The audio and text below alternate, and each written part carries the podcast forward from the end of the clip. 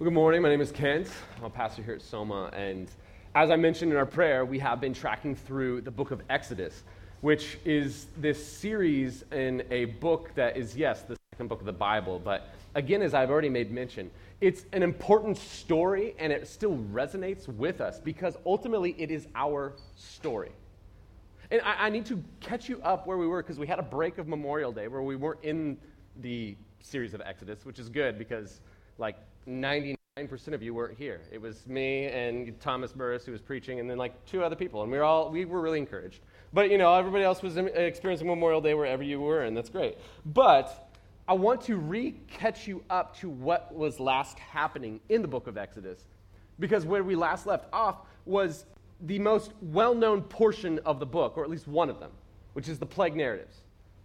But as you remember in that story, we went through the plagues and we went through and saying, like, hey, God was not just saying, like, hey, what else can I think of? Frogs, that'll be crazy. But, like, what is he doing? He's systematically walking through every single God that the Egyptians worshiped.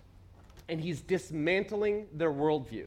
Hey, that God that you worship, I'm not going to say that there's no power behind that because ultimately there was. The magicians were able to produce a whole lot in the narrative. We're like, Moses throws down his staff. It becomes the great like sea monsters. Actually, like unpacked last week, it's not just a serpent. It's actually something much crazier than that that falls on the ground. And then all the magicians do it too. And there's always this sense of like, well, how did they do it? And he's like, well, because well, there's a power there. You're tapping into something that's powerful and opposing, and it's real. It's just not the ultimate power. And so he, God walks through each plague. Hey, you know, you guys worship the Nile and the God of the Nile. But ultimately, that God doesn't have ultimate power over if this Nile is going to be your life force or life sustaining presence. I am.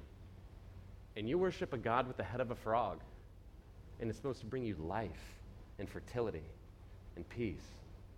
And I can take that same image and I can bring pain and destruction and disintegration. Because ultimately, I created this world and I can decreate it. And ultimately, that is what I'm showing you. That yes, I'm the one who's un- letting the finger snap and the world unravel. But ultimately, it is your sin, your death that you entered into the system that is giving you the ultimate fruit, which is complete disintegration of all beauty, of all creation, of all light into darkness. I mean, that's why the last plague ends in darkness. It wasn't just attacking Ra, the sun god, the ultimate god to them. It was also saying, hey, this whole thing has worked backwards what was once beautiful and created and, and working towards life is now bringing death, is now left in darkness. Let there be light, and now let there be dark. Because we're gone backwards. And of course, we left at a bit of a cliffhanger because the ultimate part of the story is the 10th and final plague where we find ourselves this morning. In which the only thing they're holding on to at this point, they have no peace, they have no food, they have no livestock. They have no worldview. Their gods have been dismantled. They now uh, have no light. It was a darkness that was said could be felt. But the one thing they do have is the life itself. And that's what gets threatened. We'll be in Exodus 11. In this narrative, I mean, really, to, to do it faithfully, it, it goes through 13, 16, which is my text that I've been studying and pressing into and will bring stuff out of. But again, like last time, I won't read the entirety of that narrative. Um, I'll, I'll, be touching down throughout. Uh, but if you want to follow along, it is about page 53 in the, Bi- uh, the Black Bible around you, depending on which edition you have. Um, and it's 11 through 13, 16. Let me read just chapter 12. The Lord said to Moses and Aaron in the land of Egypt, This month shall be the beginning of months. It shall be the first month of the year for you. Tell all the congregation of Israel that on the tenth day of this month every man shall take a lamb according to their father's house, a lamb for a household. And if the household is too small for a lamb, then he and his nearest neighbor shall take the according to the number of persons, according to what each, uh, each can eat. You shall make your count for the lamb. Your lamb shall be without blemish, a male, a year old. You may take it from the sheep or from the goats, and you shall keep it until the 14th day of this month, when the whole assembly of the congregation of Israel shall kill their lamb at twilight. Then they shall take some of the blood and put it on the two doorposts and on the lintel of the houses in which they eat it. And they shall eat the flesh that night, roasted on the fire with unleavened bread and bitter herbs, they shall eat it. Do not eat any of it raw or boiled in water, but roasted, its head with its legs and its inner parts. And you shall let none of it remain until the morning. Anything that remains until the morning you shall burn. In this manner you shall eat it, with your belt fastened, and your sandals on your feet, and your staff in your hand. And you shall eat it in haste. It is the Lord's Passover. For I will pass the land of Egypt that night, and I will strike all the firstborn in the land of Egypt, both man and beast, and on the gods of Egypt I will execute judgments. I am the Lord. The blood shall be a sign for you on the houses where you are. And when I see the blood, I will pass over you, and no plague will befall you to destroy you when I strike the land of Egypt. This day shall be a memorial day, and you shall keep it as a feast of the Lord throughout your generations as a statute forever. You shall keep it as a feast. Ultimately, the story is going to go on, and of course, it's going to lead to the actual plague taking place and death striking all throughout Egypt. And as you've already noticed and has already made mention of, this plague stands apart. This needs to be its own sermon. It can't run with the other nine because though it's like the other nine, it's very meant to be wholly set apart. Because the other nine, there's a really simple formula. Here's the plague, here's the result, and here's the ending, the conclusion. Pharaoh's still hard. And so that had happened nine times. Ten if you count throwing down of the staff. So there had been a wonder, it had been executed, and it had a result. Pharaoh's heart was still hardened. And so to this point, God has done, again, 10 signs total, if you count the staff. But it has ultimately not had the effect. But God, all throughout the Exodus, all throughout the book, is saying, hey, that's very intentional. It's not just like, oh, I need death to finally let you out of Egypt. He didn't need it to change Pharaoh's heart. In fact, this isn't the only Exodus narrative of the Bible. Uh, if you look future into the, this people, they are going to be carried off in exile to Babylon. And then when they are, they are exodus out of Babylon back to their homeland, it says that the king of the day it doesn't come in with God like saying, hey, by the way, Exodus narrative going all over again. I'm going to kill all the firstborn once again because this is how you have to get people out of a, of a slavery situation. No, he says he just goes to the king and changes his heart. He just wakes up and be like, I just feel like I'm going to let him go. And he does. He didn't have to have this narrative. But he does it in this way, and he says the 10th plague, he takes three chapters to set up hey, this is what the plague is going to be. This is how it's going to be threatened. This is how it's going to actually happen. This is how you're going to remember it. Here's how it's going to be a feast for all the days. Here's how you're going to escape it. Here's how you're going to live through every generation. I mean, if you read through, you're going to hear over and over again. I want you to remember this for all generations, for all your sons and daughters. I want everyone to continue to rehearse, even reenact this with feasting in a way that will continue to put this into your body in a very physical, earthy, grisly, grisly way. And it's because God is saying, hey, there's something about this moment that I want you to really take note of. This is a story that I want you to work into, even live out as your story. Because this was their story and it was communicating very specific truths. And three of them that I really want us to note, and I think are the most three overarching truths of this story and the ultimate story of the Israelites, and ultimately, I would argue, the ultimate story of you and I. And they're these three one, death comes for everybody. I mean, that was the point when he like starts saying to Pharaoh, he says, Hey, by the way, the death angel is going to come to you, to all firstborns throughout the whole land, from the Pharaoh to the slave girl with one child. And it's making a very clear statement nobody escapes death. And of course, this one again was attacking the final God that the Egyptians still had that was untouched to this point. Again, I just said the other nine plagues are just systematically going through and saying, hey, this God is not ultimately powerful, that God's not ultimately powerful. All the estimated 1,500 gods that you worship are not ultimately powerful. But the last one left untouched was Pharaoh himself, because he was seen as God himself incarnate into flesh and the representative of the gods in this world. And so ultimately says, hey, I'm going to take the firstborn of not just all the people, but Pharaoh too. You say, why the firstborn? Why all this talk about firstborn? Well, firstborn has kind of been the whole battle we've been fighting the entire book. I mean, chapter one, when the first Pharaoh looks out on the people and says, hey, I'm really scared about this people rising up, and, and, and I want to make sure that they we no longer allow them to increase and multiply as they had been commanded to from the beginning of creation, but rather I want to diminish and I want to kill and I want to enslave. And how am I going to ultimately do that? Well, if I can't find any other way, then kill all the firstborn sons, toss them into the Nile.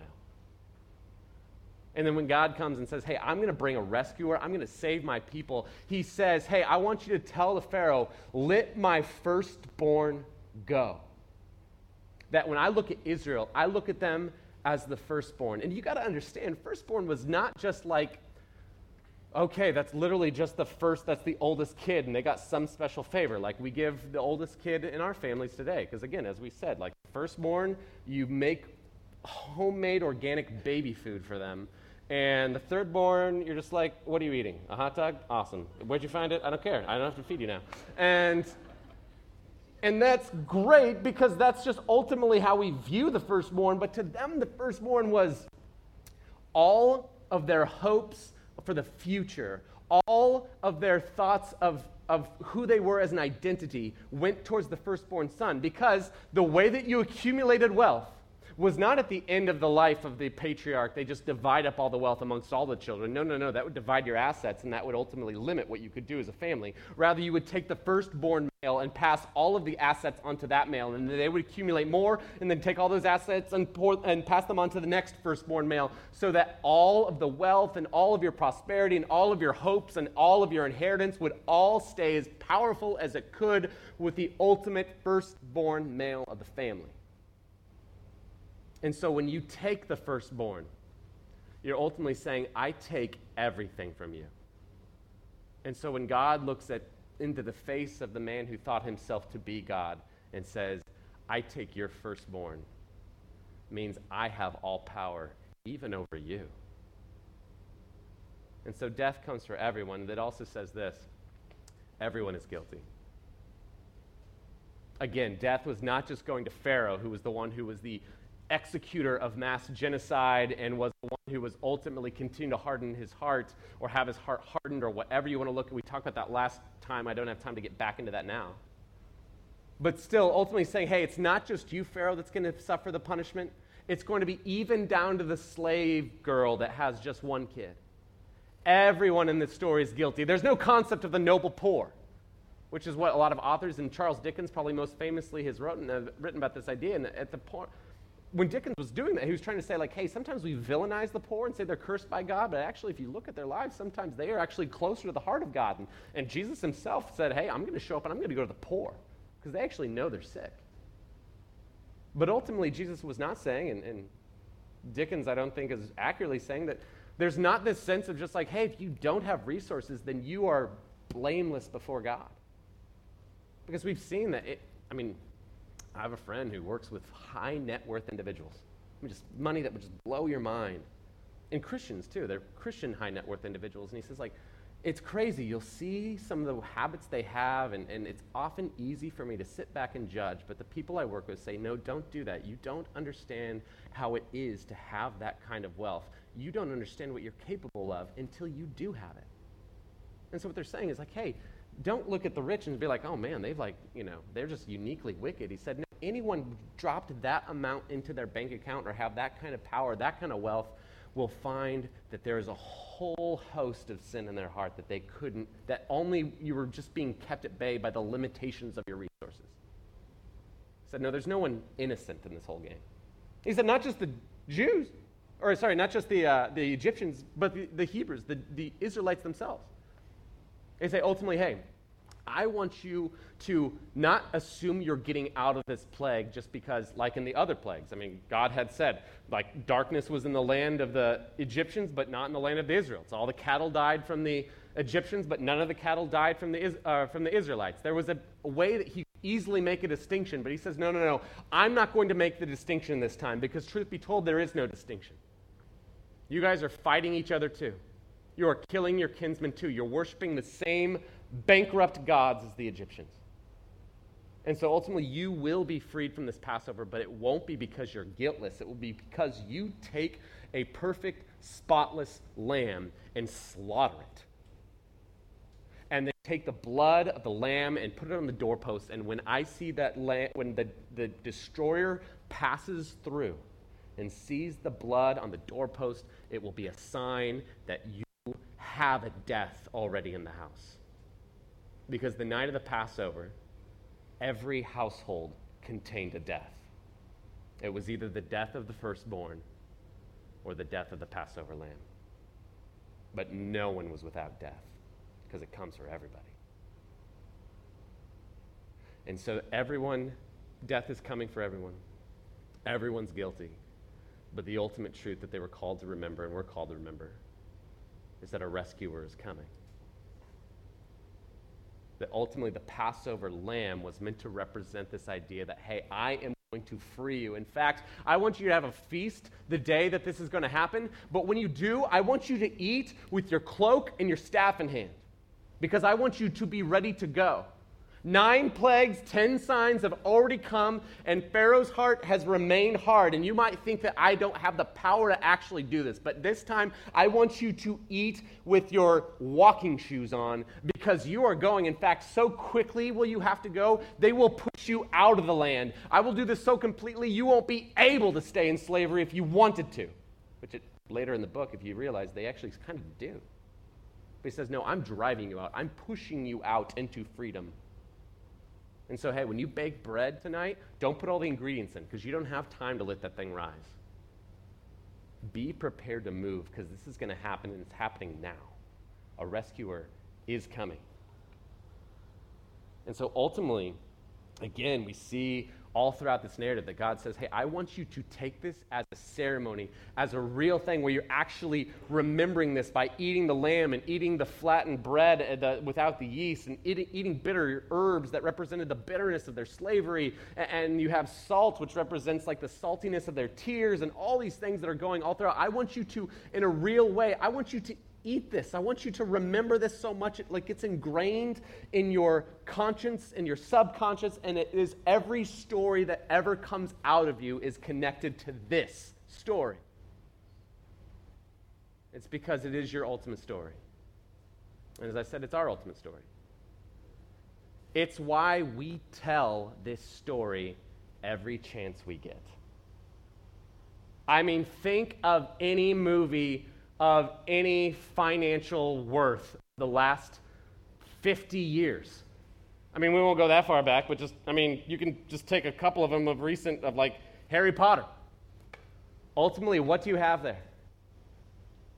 A chosen one that takes death into himself, even dies with death, so that he might rise again, but leaving death still dead in the grave and freeing his people.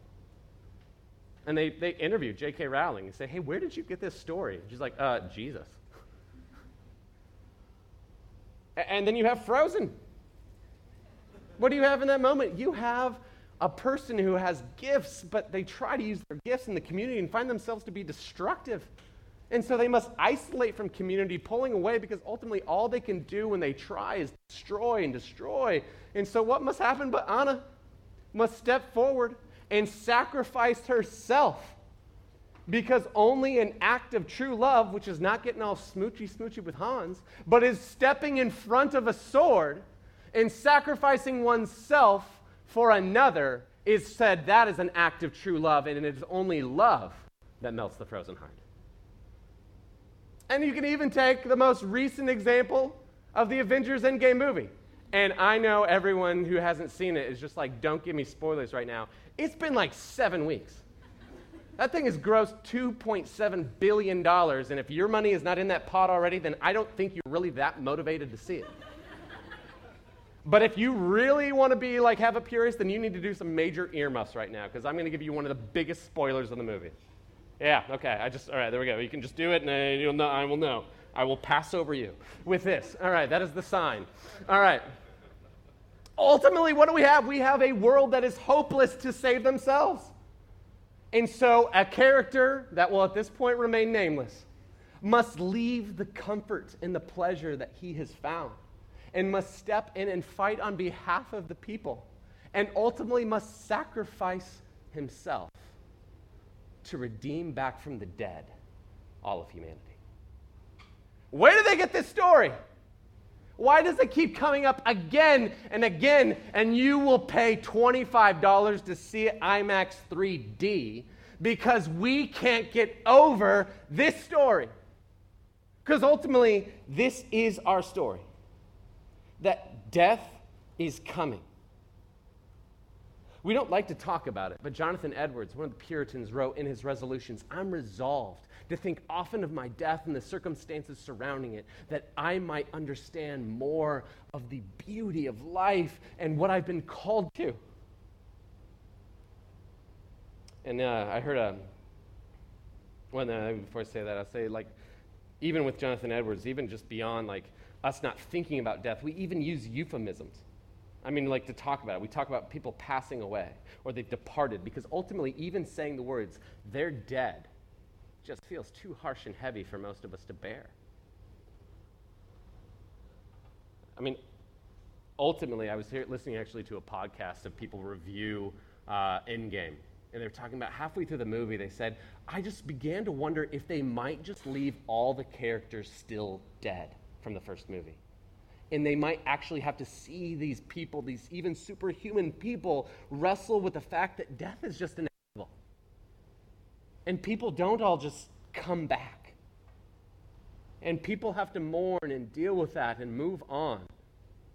It's not just a hypothetical. There's been many times where population has all of a sudden just been cut dramatically by plagues, by holocaust, by, by war. And it wasn't just a snap of the fingers and everyone comes back. It was, it was learning to live with that ultimate reality that we all know is true. That death comes for all of us. I think every 4th of July now, I'm going to think of a friend who lost their two year old son last year at the bottom of a pool, was not able to be revived. And I remember getting the text from one of our in common friends of just saying, hey, hey, pray for the Hampton family and, and pray for Haddon. And, and, and ultimately, I get the text that says, no, Haddon, Haddon's passed. And, and now it's like every point this year, I think about the moment where I didn't just say, oh, you know what? That's natural. It's just a part of life. I went to my just over two year old son, Asmund, and I hugged him because I knew death was coming for him. I know it still is. It's coming for me too. Ultimately, it comes for us all. And we can try to make up little tropes about, like, oh, it's just natural. Oh, it, it feeds the grass, which produces more life. But it's bogus. We were never meant to resolve death. We were meant to always see it as our bitter enemy. That's how the Bible talks about it. It says, hey, death, by the way, it's your enemy. It'll always be your enemy. Nicholas Wolterstorff, that's how you pronounce his name, lost a son. He was a, he's a retired professor from Yale, a professor of philosophy. And he lost a son in a, in a mountain climbing accident. And someone once said to his wife, she said, I hope you're learning to live at peace with Eric's death. And Wolterstorff responded with an entire book called Lament for a Son. He writes this He says, Peace, shalom, salam. Shalom is the fullness of life in all its dimensions. Shalom is dwelling in justice and delight with God, with neighbor, with oneself and nature. Death is shalom's mortal enemy. Death is demonic. We cannot live at peace with death. When the writer of Revelation spoke of the coming of the day of Shalom, he did not say that on that day we would live at peace with death. He said that on that day there will be no more death or mourning or crying or pain, for the older order of things has passed away. I shall try to keep the wound from healing. In recognition of our living still in the old order of things, I shall try to keep it from healing in solidarity with those who sit beside me on humanity's mourning bench. Death comes for us all, and we can't escape. And ultimately, what makes that even more painful is the second truth of our story is that we are all guilty. Speaking of Yale, they have um, the Infant Cognition Center, in which recently now, it was only a few years ago, they released a study in which they determined that in children as young as three months old, there is a rough morality present. Well, full details of the study we can't get into, but basically, if you Google it, you can read it and you can see that ultimately they took, stu- they took not students, they took children, infants, again, as early as three months, and had little puppets that put on these little stories. And some of the puppets would hug and care and give to others, and other puppets would hit and steal and do wicked things. And then later, when given the puppets, again, with like very few outliers across a wide statistical conclusion, every single child as early as three months old would hold the kind puppet, would hug it, would kiss it, and they would take the wicked puppet and they'd hit it they instantly knew it needed to be judged, and they'd reject it. Because ultimately, even at three months, I mean, that's just slightly older than our youngest daughter now, Greta. They understand. There's something to be done that is right and wrong in this world, and there's a standard that we can measure up to or we should be judged for. Brene Brown a reference recently as one of the most popular TED Talks, and it was on guilt and shame. And she defines guilt and shame, and she says, and guilt is the feeling that I've done something wrong, but shame is the idea that I am something wrong. And ultimately, we all struggle with shame. Not just that we've done wrong, but that we exist in this state of inability to do right, inability to stop doing wrong. That what I want to do, I cannot do, and that which I do not want to do, I do every time I try to stop. Guilt is what makes death so scary, or scary to us. That was Hamlet's whole problem. I mean, you remember the most famous line of all of Shakespeare to be or not to be? That is the question. I mean, ultimately, he's saying, Do I continue to live or do I take my life? But ultimately, as he works through it alone on stage, he says, ultimately, I, I, I, can't do it because he says to grunt and sweat under a weary life, but that the dread of something after death, the undiscovered country, from whose bourne no traveler returns, puzzles the will and makes us rather bear those ills we have than fly to others that we know not of. Thus, conscience makes cowards of us all. He's saying ultimately, I choose to bear the pain of life right now because I just don't know what happens next. And I don't feel ready. I mean, we hear about it all the time. I mean, even in one of our baptism stories today, there's the concept of looking death in the face and it ultimately giving a new perspective of how we're choosing to live life. That's what everyone constantly is wrestling with of this sense of like, if I could keep the idea of my mortality and my death in front of me, I would live life completely differently. I would spend so much less time droned in on a screen, doing maybe entertaining but trivial things. it's not that that's all wrong. I'm just saying that there's so many times where I'm just watching myself sit in front of my children not enjoying their lives, but being sucked into a screen. And of course, you hear anyone who's ever had the pain of losing a child or a spouse saying, if I could have just one more day with them, I would be fully present. I'd be fully there. Because there's something about death that reshapes the way that says, I'm not living in a way that's in accordance to what's good and right and true. None of us can face death without guilt. And ultimately, that's a thought that terrifies us if we linger long enough on it. But our story is that death is coming, and we are all guilty. But a rescue is coming. And not just a temporary rescue, but an ultimate one. Because even the Exodus, even taking these people out of slavery, was a temporary rescue. I mean, ultimately, they have to wander in the wilderness, and because they grumble and because they want to return to slavery, God says, okay, like, I'm not going to put you back in slavery, but you're not going to go into the promised land. You're all going to die off in this wilderness. And the next generation that comes after you, they will have the opportunity to enter into my rest, eh, enter into my full promise. Because ultimately, they didn't have the ultimate rescue, they had a temporary rescue. And the, the Passover points to an ultimate rescue.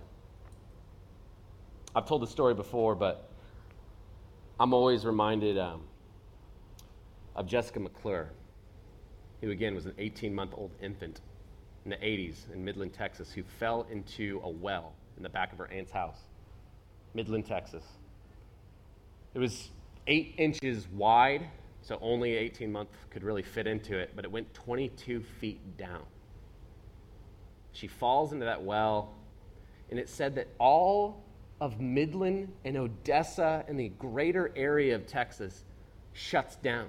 Businesses close, schools close. Everything begins to focus around this one yard in which they do their best to keep people at bay so that person after person can begin digging an adjacent tunnel to dig 22 feet down right next and then eventually be able to transfer over into the well that Jessica was stuck in and transfer her out. They said they knew that she was still alive because they could hear her singing. They could hear her saying nursery rhymes to herself, that they weren't just going to recover a body, they were trying to recover the life of a child. And so they said, Ronald Reagan, who was president at the time, said, we all, everyone in America became a godmother or a godfather to Jessica and they said that there was an AP reporter that was trying to get a photo of the whole scene. And so he goes to the next door neighbor, the moment that they're finally getting 22 feet down, and he's just trying to snap a picture. And he says he was struck. He climbs up in a tree. He's trying to get up high enough. He's trying to get a bird's eye view. And he said he was then all of a sudden arrested by two sounds. The first sound was absolute silence because the moment in which they were attempting to transfer over from one tunnel to the next was very precarious. I mean, if you make a wrong move, the whole thing could collapse in on both the people that are trying to save Jessica and Jessica herself. And so they said that there was, even though the entire area was present, no one's making a sound. And then the next moment was an eruption of joy, of a celebration, of a town that had received back this lost daughter, redeemed from death and then not that man's uh, photo, but just a local photographer snapped a picture of that moment, and it won the Pulitzer Prize because it was a moment of elation of a community that had received a rescue. It brings real life and real ideas to the idea when Jesus says, Hey, by the way, when I find one sheep, when I find one coin, you have no idea the eruption of the heavenly hosts that happens when one son or daughter comes home and is rescued from death. And so ultimately, that story is our story. Because 15,000 years later, after the Passover, after the temporary rescue, Jesus is walking the scene. And one day, John the apostle, or who'd become that, sees him and just, actually, sorry, this was John writing about this, and he's writing about John the Baptist, the one who came before to prepare the way for Jesus. And he says that John the Baptist looks over and sees Jesus just walking down the street and just screams out in front of everyone, Behold, the chosen Lamb of God who takes away the sins of the world. And then we pick up that story later in Mark chapter 14, where all of a sudden, I mean, if you know, if you know about the Gospels, if you've read the four books of the Gospels, it's interesting. A third of their content, a third of all of their content, takes place over one week of Jesus' life. And it's this week of the Passover, the seven day feast. And it says in 14 that Jesus says on the first day of the, uh, the first day of uh, the day of unleavened bread, when he went to go sacrifice the Passover lamb, his disciples said to him, where will you have us go and prepare for you to eat the Passover? And he sent two of his disciples and said to them, Go into the city, and a man carrying a jar of water will meet, uh, you will meet, and you will follow him. And when, whatever he, uh, wherever he enters, say to the master of the house, The teacher says, Where is the guest room that I may eat the Passover with my disciples? And he will show you a large upper room, furnished and ready, and prepared for us. The disciples set out and went to the city and found it just as they had told him and they prepared the Passover. And if you read it, you just all of a sudden it's like like five times in these verses you hear like Passover, Passover, Passover, Passover, and it's just Jesus preparing something that he had already done 32 times before. But this time it zooms in, and, and then he he gets all his disciples together, and he hosts the Passover. And if you've ever pe- participated in this feast, you can do it today. In fact, it's still celebrated every year. I actually got the opportunity to, pass, uh, to participate in what's called the Seder. And it's the same. I mean, you eat lamb, roasted lamb. You eat bitter herbs, which tastes a lot like horseradish.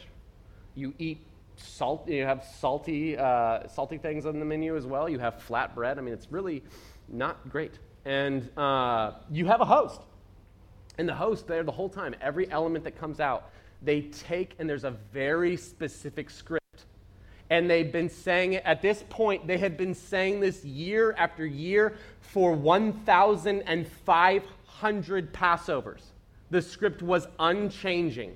Every year you work this into you. The host picks up the bread and says, This is the bread of our fathers, which we, they ate in their affliction. And they break it. And Jesus stands up as the host. And all of a sudden, the record scratches when he says, This is my body, broken for you.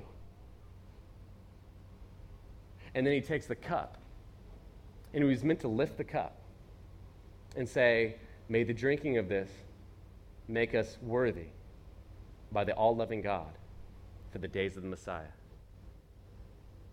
Instead, Jesus raises the cup and he says, This is my blood he says this specifically This is my blood of the covenant, which is poured out for many. Truly I say to you, I will not drink again of the fruit of the vine until that day when I drink it new in the kingdom of God.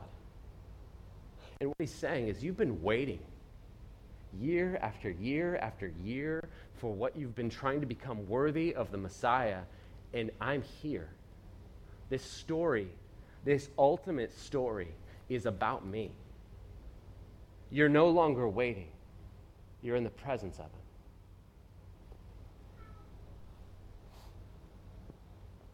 And then ultimately, in what would follow his death, and resurrection. I mean, the Bible, of course, then just spends the rest of the, the books basically just unpacking this idea and how this changes everything. And it's going to say things like 1 Peter 1.18, where it says, knowing that you were ransomed for the futile ways inherited from your forefathers, not with perishable things such as silver or gold, but with the precious blood of Christ, like that of a lamb without blemish or spot.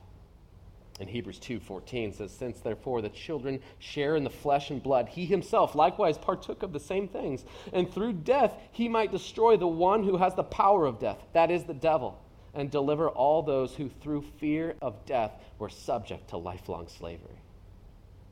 And then we sing with 1 Corinthians 15 55, it says, O death, where is your victory? O death, where is your sting? The sting of death is sin, and the power of sin is the law. But thanks be to God who gives us a victory through our Lord Jesus Christ.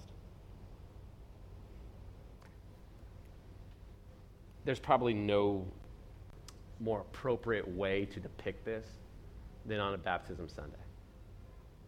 Praise God, that's what He delivered to us. This was by no master working of the calendar on our part. But God has provided us two depictions of this and two testimonies. And so before we conclude with communion, we're going to first observe this story take place in two stories. And so I, I invite uh, Caitlin and everyone that is going to be a part of Caitlin's story at first. And then after that, we'll invite Hannah and those who are going to be part. And I invite not just those who are both reading and baptizing, because we'll have someone read her testimony and someone uh, also baptize her. But uh, I invite, uh, if you're here and you're part of Caitlin's missional community or you're a family member that wants to be present, we actually invite you to even, if you would desire to, come forward and be present. And you can actually be just behind the baptismal here to be having Caitlin surrounded by our community because we recognize this is not an individual story, this is a communal story. And so, Caitlin, you can go ahead and, and get in the baptism waters, and, and, anyone forward who has been a part of her story in a significant way uh, are welcome to come forward and be a part of it. Awesome. Hi, everyone.